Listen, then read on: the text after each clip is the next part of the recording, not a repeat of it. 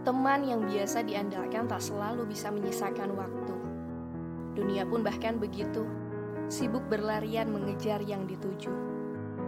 Sudah, saatnya fokus saja untuk ajak hati dan pikiran agar tetap lapang, berdiri pada tumpuan dan sandaran yang benar, yang tidak pernah mengecewakan, yang selalu ada 24 jam, yang bahkan mau memaafkan saat sudah lama tidak pulang ke pangkuan.